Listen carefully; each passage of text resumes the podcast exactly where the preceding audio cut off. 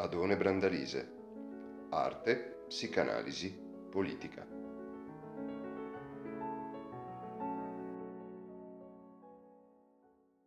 Altro, no, è stato questi magari che ha smagliato intanto.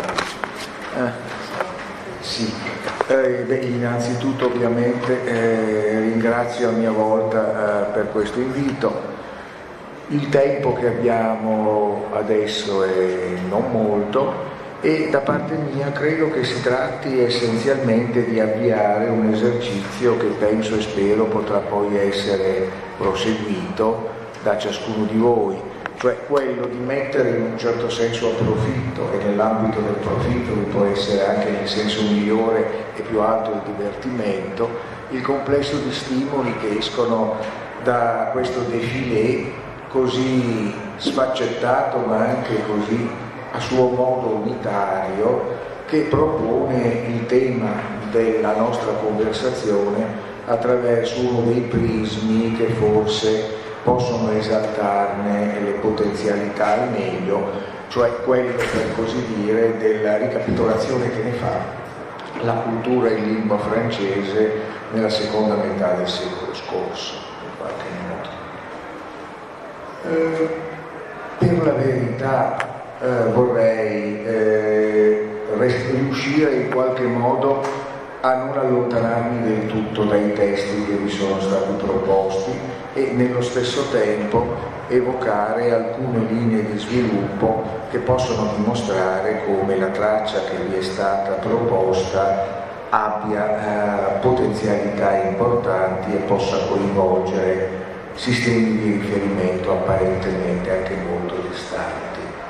Ma in parte per far questo prendo innanzitutto uno spunto dal primo dei testi che sono stati proposti, ovvero sia eh, da quello che metteva in campo uno di quelli che un tempo si sarebbero definiti mostri sacri della letteratura francese come Lyon e come avviene spesso per i mostri sacri, anche in certi momenti maltrattato da coloro che a torto a ragione ritenevano oh, di dover eh, dimostrare insofferenza nei confronti delle posizioni troppo vistosamente e gloriosamente istituzionalizzate.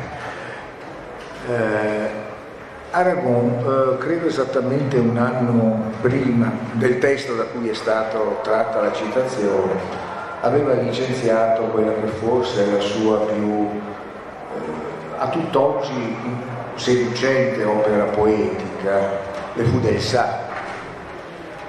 E Le Fou del Sa, per dei motivi che non riguardavano soltanto la sua recente comparsa, ma eh, lo spessore, per così dire, che eh, questo testo proiettava dietro di sé in tutta quella che era stata la cospicua carriera d'Aragon, in particolare quella che lo vede in qualche modo come esponente tra i più significativi, tra i più esemplari di un fenomeno come il surrealismo che nella Francia del Novecento è stato in qualche modo vissuto come qualcosa di debordante lo stesso spazio della pratica artistica, della pratica letteraria, sino a divenire per alcuni versi, ci sarebbe lungo spiegare come, uno dei soggetti, per così dire, spirituali più dialoganti in maniera anche corrusca con ciò che chiamiamo marxismo in definitiva. No?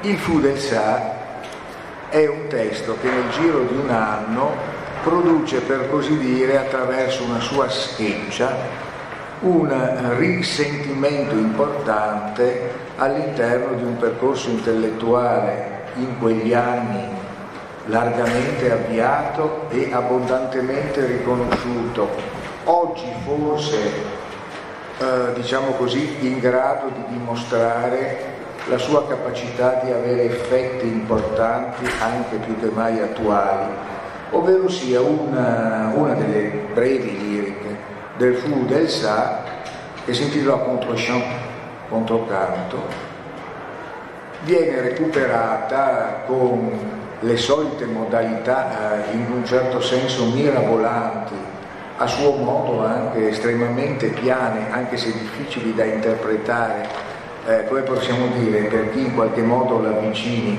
a partire da dei pregiudizi, da Jacques Lacan, che in una delle sedute del Seminaire 11, no? les quatre conseils fondamentaux de la no? Quattro concetti fondamentali della psicanalisi, il seminario del 64, esordisce in una delle sedute dicendo che citerà una lirica di Aragon, precisando che non ha nulla a che vedere con ciò che dirà, come sempre, ma che ha a che fare con ciò che aveva detto l'anno prima e conseguentemente per chi è in grado di giocare il suo gioco, perché questo sono i seminari di Lacan, un gioco a cui si è chiamati a partecipare in maniera molto impegnativa, avrà una grossissima importanza su tutto ciò che verrà detto.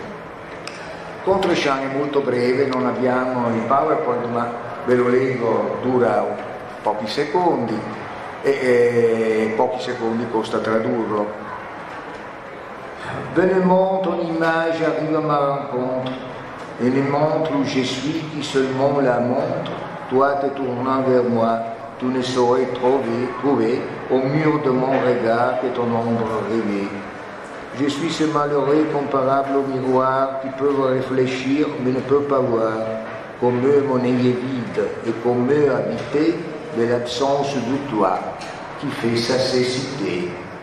Ovvero, eh, veramente la mia immagine giunge all'incontro con te e non entra dove io sono che solamente lo mostro, tu rivolgendoti verso di me non sapresti trovare, non saprai trovare sul muro del mio sguardo altro che la tua ombra sognata. Io sono questo sventurato comparabile, simile agli specchi, che possono riflettere ma non possono vedere. Come loro il mio occhio è vuoto e come essi abitato dall'assenza di te che lo rende cieco. Mm? Beh, non è un caso, tra l'altro, che nel corso poi del trattamento lacaniano di questo testo compaia, come possiamo dire, una battuta di quelle che l'autore in questione produceva evidentemente per l'esportazione, le riuscivano molto bene. C'è una battuta di Jean Cocteau che è tratta dalla sceneggiatura da, de l'essence d'un poète, no? il sangue di un poeta, che dice appunto le miroir devraient réfléchir un peu plus avant de renvoyer les images, no? gli specchi dovrebbero riflettere un po' prima di riflettere le immagini. Eh, come vedete il problema della rappresentazione è vistosamente messo in campo e soprattutto l'analisi del, del testo richiederebbe molto tempo, ma andiamo per limiti di, di spazio a quella che ne potrebbe essere una delle molte conclusioni, ciò che in un certo senso lacanianamente anche risulta in un certo senso acquisito è una potente diffrazione tra ciò che possiamo intendere per il reale e ciò che possiamo continuare a concepire come realtà. La, la realtà non è reale, la realtà è una formazione immaginaria, è costruzione. Il reale nei confronti di ciò che, che noi elaboriamo come realtà agisce come una sorta di spigolo che nel presente continua a dimostrare che la realtà sta come nel rapporto tra mappa e territorio, in un gioco di sostituzione non riuscita. Il reale, come direbbe, ma che lo lasciamo immediatamente qui, il Lacan medesimo, è ciò che non cessa di non iscriversi nel registro dell'immaginario e nel registro del simbolico, qualcosa che non si lascia rappresentare qualcosa che non si lascia tradurre in un principio che organizzi delle legalità e delle costanti che guidino il nostro comportamento. È qualcosa che continua ad aprire lo spazio del nostro presente come ciò che noi non possiamo saturare con una sua rappresentazione, ovvero sia con la sua riduzione a un passato prossimo che in un certo senso ci sottragga al suo rischio. Ora, per tanti versi una posizione di questo tipo può in un certo senso essere vista come collegata nel modo di una espressione radicale in un certo senso ultima con quello che è un travaglio vastissimo dell'esperienza sia di pensiero sia della pratica estetica maturata nel Novecento, vissuta con una eleganza e una raffinatezza a volte patibolare, particolare nel contesto in lingua francese, ma certo non limitato a quello. E in un certo senso potremmo dire, recuperando allora uno spunto ad apertura di libro di Stéphane Odegui, che per ciò che riguarda il in qualche modo si affacci alla scena della scrittura. Per molti versi vale quanto il fratello cattivo di, di Uso, a proposito però il Settecento tutto sommato va detto, era stato capace anche di rappresentare la sua parte nera. No? Qui abbiamo un immaginario fratello di Rousseau, ma Denis Diderot ci aveva fornito il nipote di Rameau, in definitiva, no? uno dei più clamorosi controcanti, per così dire, alla tradizione dei filosofi, insomma, no? gestita da un grande filosofo, cioè gestita da un grande filosofo autosovversivo della filosofia come questo padre dell'enciclopedia, che era anche, eh, questo va detto, una delle persone più clamorosamente spiritose e quando si, vuole, si mette in campo questo aspetto si mette in campo un elemento di grande forza filosofica in ciò che in qualche modo la filosofia riesce a mantenere del desiderio che la promuove. E sentite qui cosa dice sostanzialmente il, il nostro personaggio a proposito della storia. E la storia è la grande storia, ma la storia sono anche le storie che si raccontano e la storia è ciò che si racconta. L'histoire est un théâtre étrange. Les acteurs jouent sans connaître le rôle à l'avance. On ne sait jamais lesquels paraîtront dans l'acte suivant. Le dénouement n'est jamais sûr. Si c'est une tragédie ou bien une farce, je laisse au philosophe le soin de déterminer ce point. Je sais seulement que la pièce vaut la peine d'être jouée e je réponds récit. Riprendo il mio discorso, ovvero sia, la storia è un teatro strano, gli attori recitano senza conoscere il loro ruolo da prima.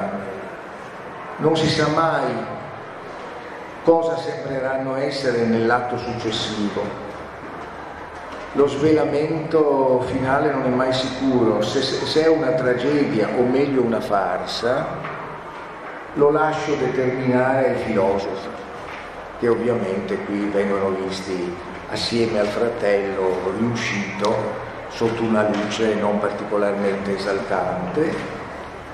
Io so solamente che la commedia, la tragedia, insomma la pièce in sostanza, l'atto teatrale, vale la pena di essere recitato e riprendo il mio discorso.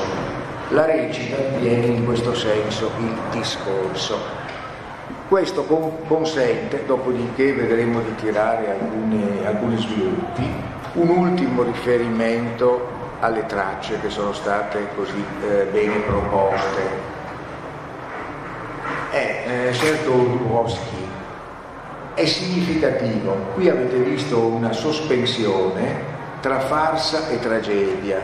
I sistemi dei generi letterari saltano, saltano per così dire nel Settecento del fratello cattivo, ma visto che il fratello cattivo è in, è in quanto cattivo anche vistosamente esistenzialista, saltano anche più che mai nel momento in cui l'autore, l'autore di questo libro scrive, e saltano attorno ai generi letterari le distinzioni categorizzanti, le forme, come possiamo dire, della vita e della produzione intellettuale. non si sa più se è farsa o tragedia, forse non si sa più se è filosofia o scrittura creativa, non si sa più se esercizio critico letterario, teorico letterario o narrazione, ovvero sia Serge Dubrovsky appunto, che sintomaticamente, adesso non è molto conosciuto, ma quando avevo la vostra età un po' sì, ma essenzialmente come critico letterario e teorico della letteratura. Una carriera sviluppata e molto riuscita prima che il nostro passi, per così dire, a fare lo scrittore. Ed è sintomatico che l'emergere della nozione di autofinzione, di autofinzione, in un certo senso si sviluppi letteralmente dal cuore del suo esercizio critico letterario e teorico letterario per questa via, forse più esigente e necessitato che è quello che lo lega agli autori del. Il mostro, effettivamente, il mostro di cui adesso diremo un'ultima cosa prima di passare a un discorso più ordinato, è un mostro che figura nelle pagine eh, che Don Dubrovsky in un certo senso dedica a Corneille, fondamentalmente. È la dimensione mostruosa del grande eroe. E Don Corneille ovviamente è per eccellenza il luogo, come possiamo dire, del Seicento del grande eclat, insomma, no? del grande splendore, del clamore, come possiamo dire, che accompagna la grande figura. No? Questi personaggi che si chiedono sempre cosa dirà di me la storia E, ma il mostro che in qualche modo apre in direzione dell'autofinzione è un mostro che viene da quella sorta di sontuoso abisso del Gran Siècle che a volerlo riconoscere Racine. Perché il mostro che in qualche modo qui emerge a turbare i sogni eh, del nostro portandolo dallo psicanalista e poi facendo esplodere l'autofinzione è il mostro non a caso raccontato nel grande residio Teramene, il racconto di Teramene che come sapete è il luogo in un certo senso risolutivo di quel vertice dell'arte rassiniana che è la fetra, no? la fedra.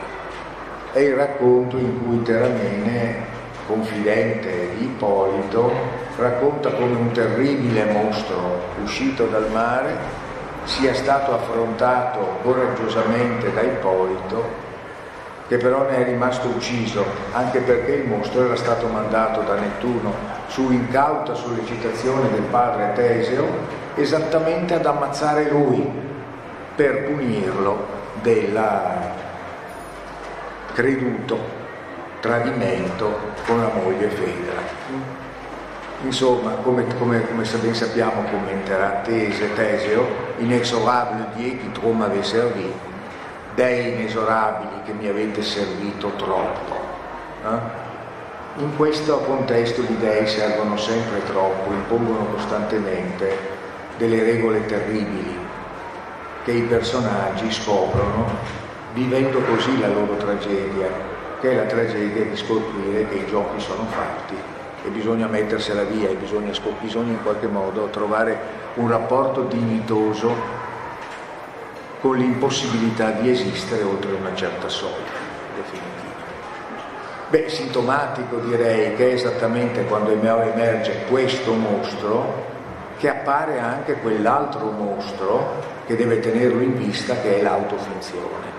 Ma che cos'è fondamentalmente l'autofinzione? Come tenterò di dire poi in conclusione, è in realtà la scoperta di qualcosa di conosciuto anche, anticamente, ovvero sia però anche qualcosa che in un certo senso le grandi rotture epistemologico-artistiche di fine Ottocento avevano già impostato. Quando il grande Stéphane Mallarmé ci dice non più la rappresentazione della cosa, ma il suo effetto. Ovvero sia, l'opera d'arte non consiste nella rappresentazione di qualcosa, ma nel far accadere potentemente qualcosa. indica più o meno la strada a tutta una serie di rotture che in qualche modo anche troveranno un elemento di poi possiamo di consanguineità con il turning point linguistico che caratterizzerà in un certo senso scienza, letteratura, filosofia nel primo Novecento. No? Questo distinguersi del linguaggio dalle cose che il linguaggio dice. Eh? Eh? Come avrebbe detto il nostro Mallarmé al pittore Degas che si lamentava di avere buone idee ma di non riuscire a scrivere poesie, e caro Degas, non è con le idee che si fa poesia, la poesia si fa con le parole, con il linguaggio, non con, non con i significati, potremmo dire, ma con la forza performativa dei significati. Eh? Già questo ci dice essenzialmente una cosa, che a questa altezza sta rigiocandosi su di uno scenario modificato in cui, come possiamo dire, qualcosa che si è saputo da sempre adesso però torna in, in campo nella forma, si potrebbe dire, freudiana dell'Unheimlich, proprio del perturbante, che rifacendosi vivo scompagina le carte che si sono costruite sul suo starsene nascosto, in definitiva, è che fondamentalmente il rapporto tra arte e verità, che già Platone aveva essenzialmente impostato come un rapporto verità-menzogna, fondamentalmente. È un rapporto che deve essere rimesso, rivisto, lo sapevano però anche gli antichi, a partire da, dal problema della collocazione della verità. Per dirla nella forma più semplice, la verità è qualcosa che viene detto o è qualcos'altro? Come avrebbe messo in evidenza un altro grande del Novecento, Fernando Pessoa, le verità una volta dette sono come i fiori che appassiscono subito.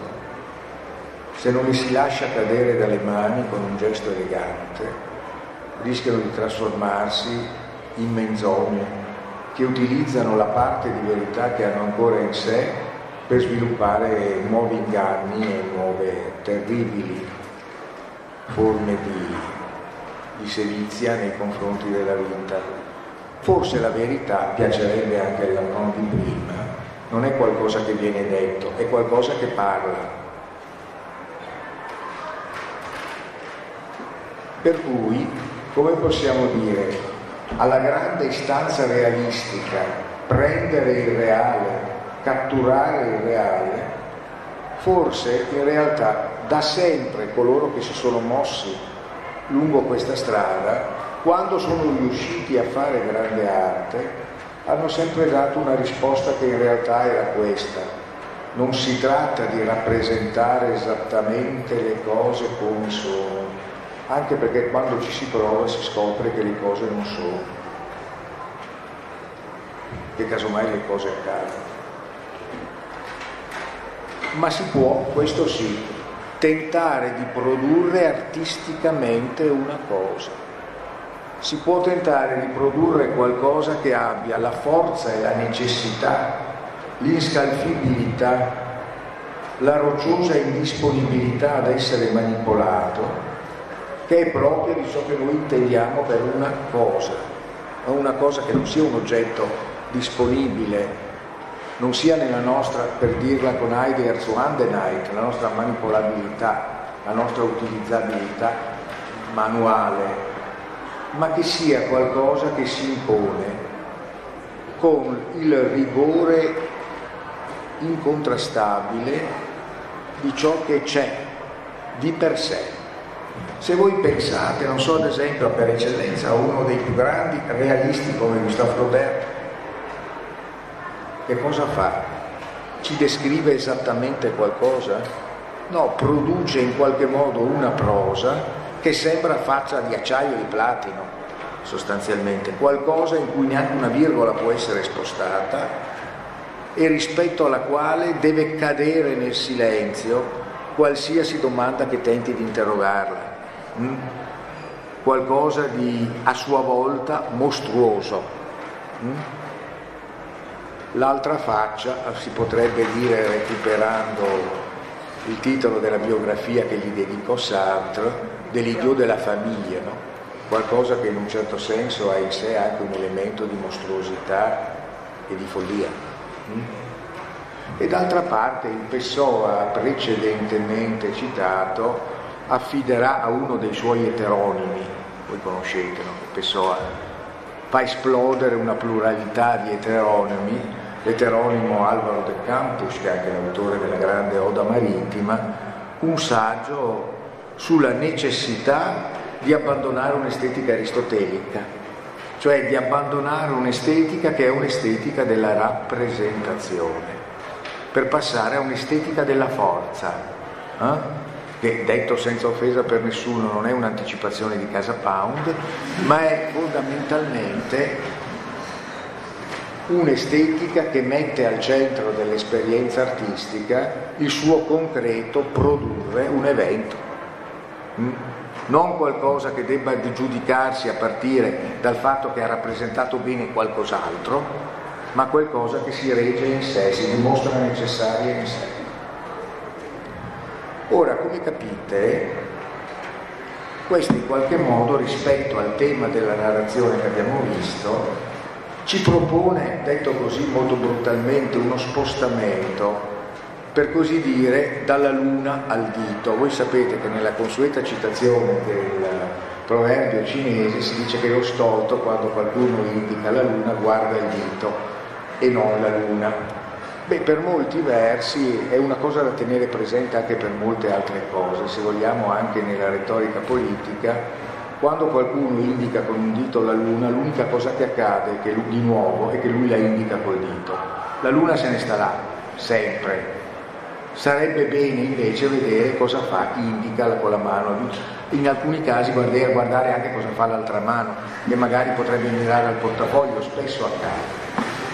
Ma in realtà nel nostro caso, a che cosa ci serve questo, scusate la facezia, questo, questo strucito esempio?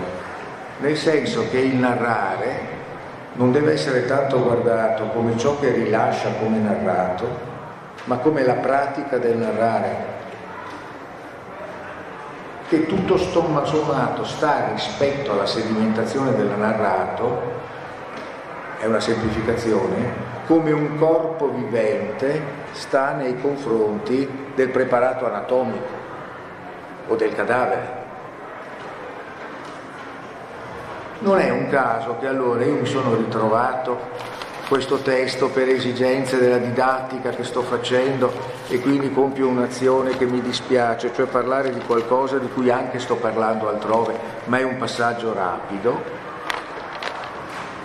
Se noi torniamo ancora indietro nel tempo e andiamo a un autore della grande letteratura francese, che però è anche uno dei grandi protagonisti di alcune operazioni critiche che nel Novecento in un certo senso forse sono tra quelle che ci danno risorse per sviluppare il nostro discorso. Penso ad esempio a scritti che gli hanno, che gli hanno dedicato Giastavovensky, poi alla tua compagnon, eccetera, no? Tipo addirittura Montaigne, niente meno. No? Vi ricordo, testo classico e quindi in qualche modo forse noto, le righe della Violetteur, la Violetteur, no? ovvero il Montaigne eh, scrive poche righe di introduzione ai suoi essay, che sono uno dei monumenti eh, più clamorosi essenzialmente del pensiero cosiddetto moderno, anche perché è difficilissimo ridurle alle categorizzazioni dominanti di ciò che chiamiamo pensiero moderno. È uno di questi testi che sembrano avere la capacità di intortarsi tutto ciò che verrà dopo come se lo conoscessero e non se ne facessero sedurre più di tanto. Et rapidamente, celui-ci un livre de bonne foi lecteur, il averti de l'entrée que je ne me suis proposé aucune chaîne, euh, que domestique et privé. Je n'ai eu nulle considération de ton service, de ma gloire. Mes forces ne sont pas capables d'un tel dessein. J'ai dévoué la commodité particulière de mes parents et amis assez que m'ayant permis ce qu'ils ont à faire bientôt, ils y puissent se retrouver contraire de mes, de conditions et humeur, et que par ces moyens ils nourrissent plus entière et plus vive la connaissance qu'ils ont eue de moi. Si c'était pour rechercher la faveur du monde, je me fiche mieux pareil, je me présenterai une marche étudiée. Je qu'on y voir ma façon simple, naturelle, ordinaire, sans contention et artifice. Car c'est moi que je pense. Mes défauts s'iront au vif, et ma force une forme naïve, autant que la révérence publique me l'a permis. Puisque si j'eusse été euh, entre ces nations pour vivre encore sous la douce liberté des premières lois de nature, je t'assure que je me fusse très volontiers, prendre tout entier, tout nu. Ainsi, lecteur, je suis moi-même à la matière de mon livre. Ce n'est pas raison que tu aies pu à ton loisir à un sujet si frivole et si grand. Allez donc de Montaigne, ce premier de mars 1580. Già, il primo marzo 1580, eh, ovvero rapidamente, questo è un libro in buona fede, lettore, ti avverte sin dall'inizio che non sono proposto nessun fine, se non domestico e privato. Non ho avuto nessuna considerazione del tuo servizio e neanche della mia gloria. Le mie forze non sono capaci di un simile disegno. L'ho dedicato alla comodità particolare dei miei parenti e dei miei amici, i quali, avendomi perduto ciò che succederà presto, vi possono ritrovare alcuni tratti delle mie condizioni o umori e che in questo modo possono nutrire più altera e più viva la conoscenza che hanno avuto di me. Se fosse stato per cercare il favore del mondo, io mi sarei meglio agghindato, mi sarei tirato, mi sarei messo in tiro, si potrebbe dire, no? Non mi sarei mieux paré e mi presenterei con un'andatura studiata. Eh, io voglio che mi si veda nella mia maniera più semplice, naturale e ordinaria, senza contegno particolare e artificio, perché è me stesso che io dipingo. I miei difetti potranno essere letti in maniera chiara e la mia forma ingenua, quanto, così come la mia forma ingenua, quanto la reverenza pubblica me la permette, me lo permette che se io fossi stato tra quelle nazioni che si dice vivere ancora sotto la dolce libertà delle prime leggi di natura, ti assicuro che io mi sarei molto volentieri dipinto tutto intero e tutto nudo. Così lettore sono io stesso la materia del mio libro. Non c'è ragione che tu impieghi il tuo tempo libero in un soggetto così frivolo e così vago. Addio dunque da Montaigne, eccetera, e la data ovvero sia uno di quei grandi prologhi in cui l'autore spiega che non c'è motivo di leggerlo, o per meglio dire, spiega che tutti i motivi culturalmente presenti per leggerlo sono tutti inadeguati a giustificare la lettura e che quindi bisognerà un po' mostruosamente passare ad un altro ordine di motivazioni. Bisognerà in altri, altri termini accedere a un nuovo gioco per comprendere la natura del quale bisogna in qualche modo passare attraverso la diseconomicità dell'esercizio che viene proposto rispetto a qualsiasi aspettativa precostituita. Ma sostanzialmente cosa ci interessa di questo discorso? Perché riguarda ciò che abbiamo detto? Perché ciò che dice il nostro Montaigne è io farò un'autobiografia sempre, no? Io vi parlerò di me e mi dipingerò tutto, anzi mi dipingerei nudo se, passaggio ovviamente di cui capite in parte anche la natura giocosa, la reverenza pubblica non me lo impedisca, non si può mostrarsi totalmente nudi.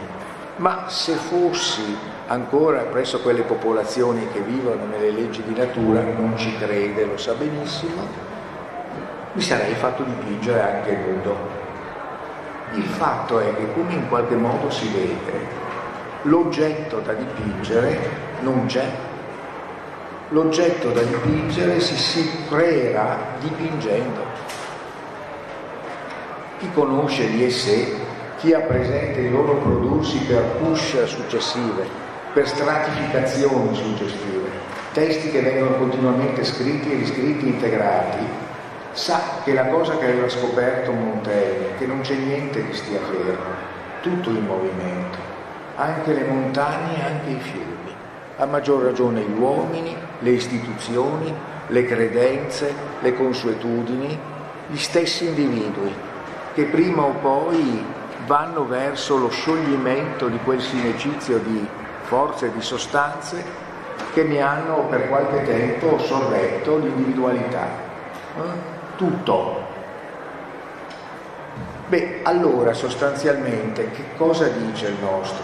Che cos'è che io mostrerò? Mostrerò la continuità dell'esercizio intellettuale di scrittura che sono io il mio corpo, non la mia concezione, la mia filosofia, il mio corpo di intelligenza e di parola, che è l'unico luogo dove anche il mio corpo corpo può in qualche modo veramente consistere senza diventare la rappresentazione di qualcos'altro. Quindi in un certo senso già qui ci troviamo di fronte a uno di quei casi in cui si sa che narrare vuol dire dire la verità e conseguentemente non necessariamente, anzi mi ha fatto, raccontare qualcosa che è realmente avvenuto.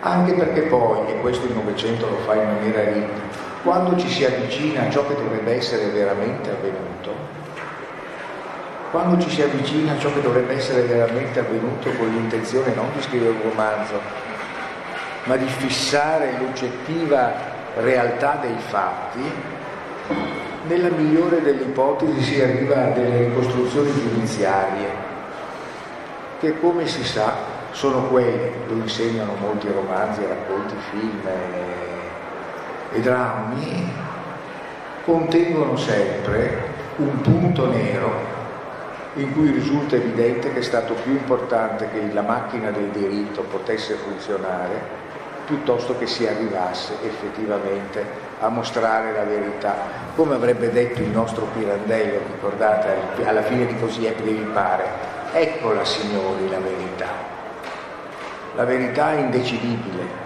la verità è incatturabile attraverso la cosiddetta descrizione dei fatti, ma una verità che si può sentire, si può percepire se si è in grado di rispondere, per così dire, soggettivamente al suo concreto accadimento.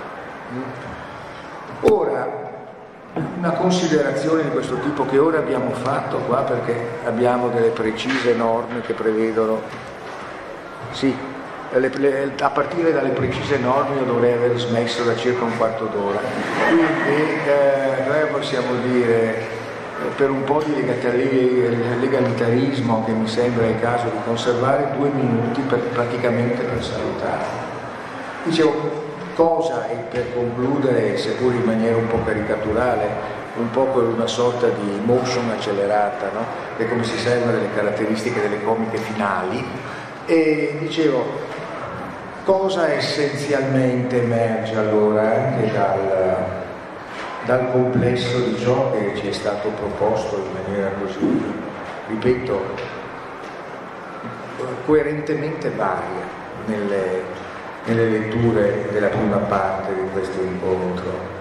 Beh, il fatto che per un verso ci troviamo di fronte alla liquefazione della realtà intesa come ciò su cui si può fondare la rappresentazione del vero, la realtà che sta solida.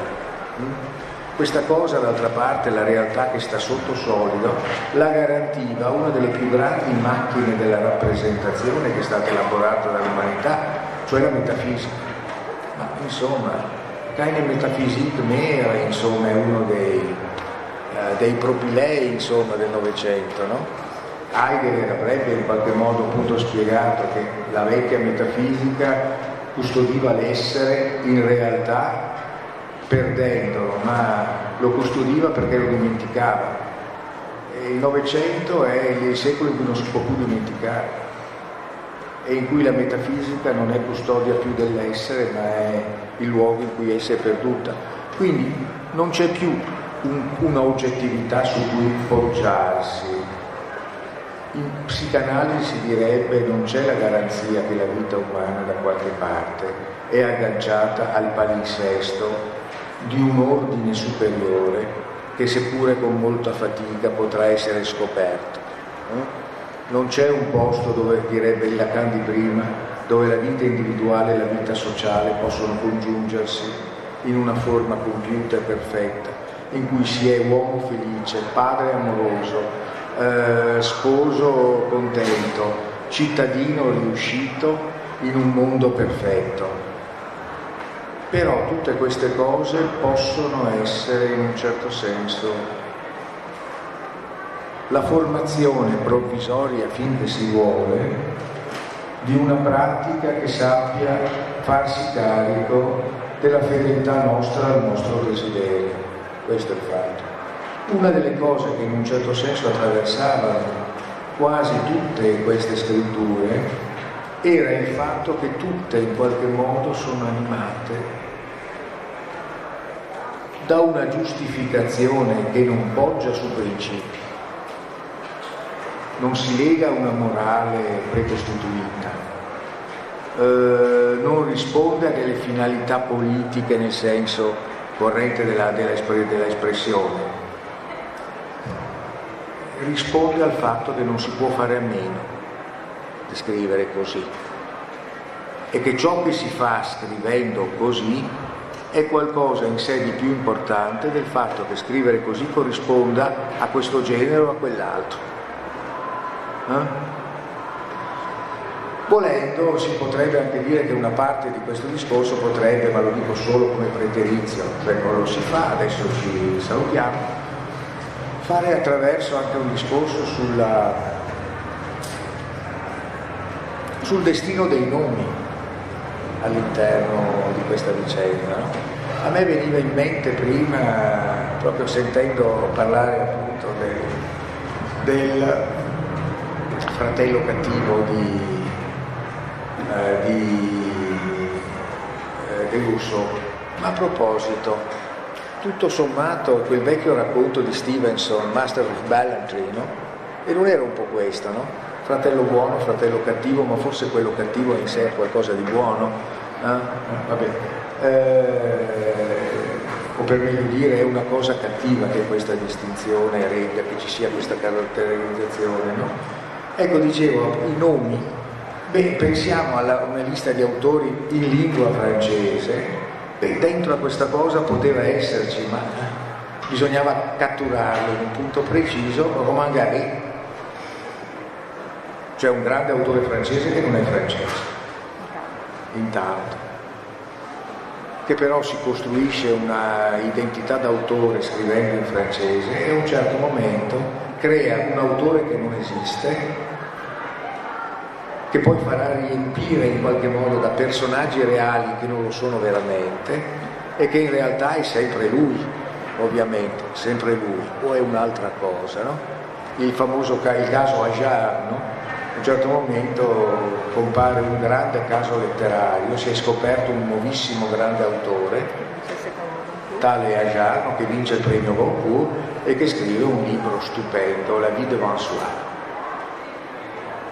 che dovrebbe essere evidentemente, stando al racconto, un magrebino, no? in realtà è il lituano Romain Gary, eh? che ha montato sostanzialmente tutta questa incredibile trappola. Ma per chi? Per i critici, per il pubblico, per se stesso. Eh, anche questo sarebbe effettivamente una via che potremmo provare a soldare, no? L'autore forse ci dice sempre la verità, ma scrive per ingannarsi. D'altra parte per sopportarsi si fa questo e altro. Poi però mi avete sopportato abbastanza, vi ringrazio e buona serata.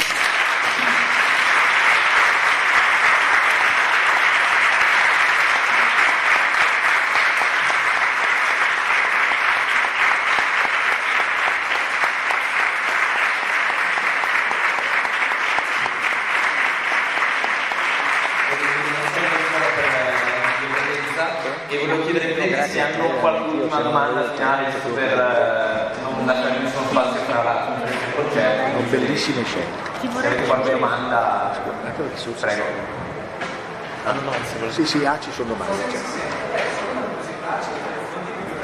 Non sento quasi nulla. Eh, se potesse fare l'esercizio di venire qua, eh, il formaggio, sì. Eh, Beh, si potrà dire che lei farà strada, insomma.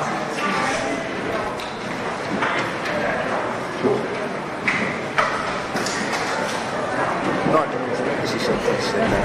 Sono quelli che sono. Come? Metti sono quelli che sono. Sì, no, va bene, immagino. Prego, grazie. No, adesso come presentarci alle fonti bibliografiche della prima parte dell'esposizione. Volevo chiedere se era stato vagliato o eventualmente escluso o se era stato preso in considerazione Farsali. Dice Farsali nel senso del Fomo al Noyer di Gide. Sì, Fomo al Noyer, sì. Vedevo che era molto in effetti contingente, chiedevo giusto per verificare sì, sì, certo. stato bagnato escluso o proprio non No, no, eh, le, le, scelte... Anche cronologiche, no? Sì, le, scelte sono eh, sempre una, sorta di sofferenza perché le possibilità sarebbero state centinaia letteralmente. Eh, il GID è uno snodo importantissimo soprattutto per l'idea appunto che l'autobiografia si faccia tramite le voci. Allora, il Comunaier è l'unico romanzo che lui di scrivere, però non a caso nell'unica autobiografia che scrive che è Telegram non muore, dice che si vuole sapere la vera verità su di lui bisogna cercare nei romanzi. Per cui chiaramente sarebbe assolutamente centratissimo e avrebbe meritato a lui solo interpretazione, quindi sì, senz'altro eh, ci stava perfettamente. Tanto altro, credo che termine. Perfetto, grazie. E... Allora auguro a tutti un buon proseguimento di serata e questa... Ti è piaciuta questa puntata? Segui gli aggiornamenti del podcast Adone Brandalise su Spotify e la pagina Facebook Adone Brandalise Teoria della letteratura. Alla prossima!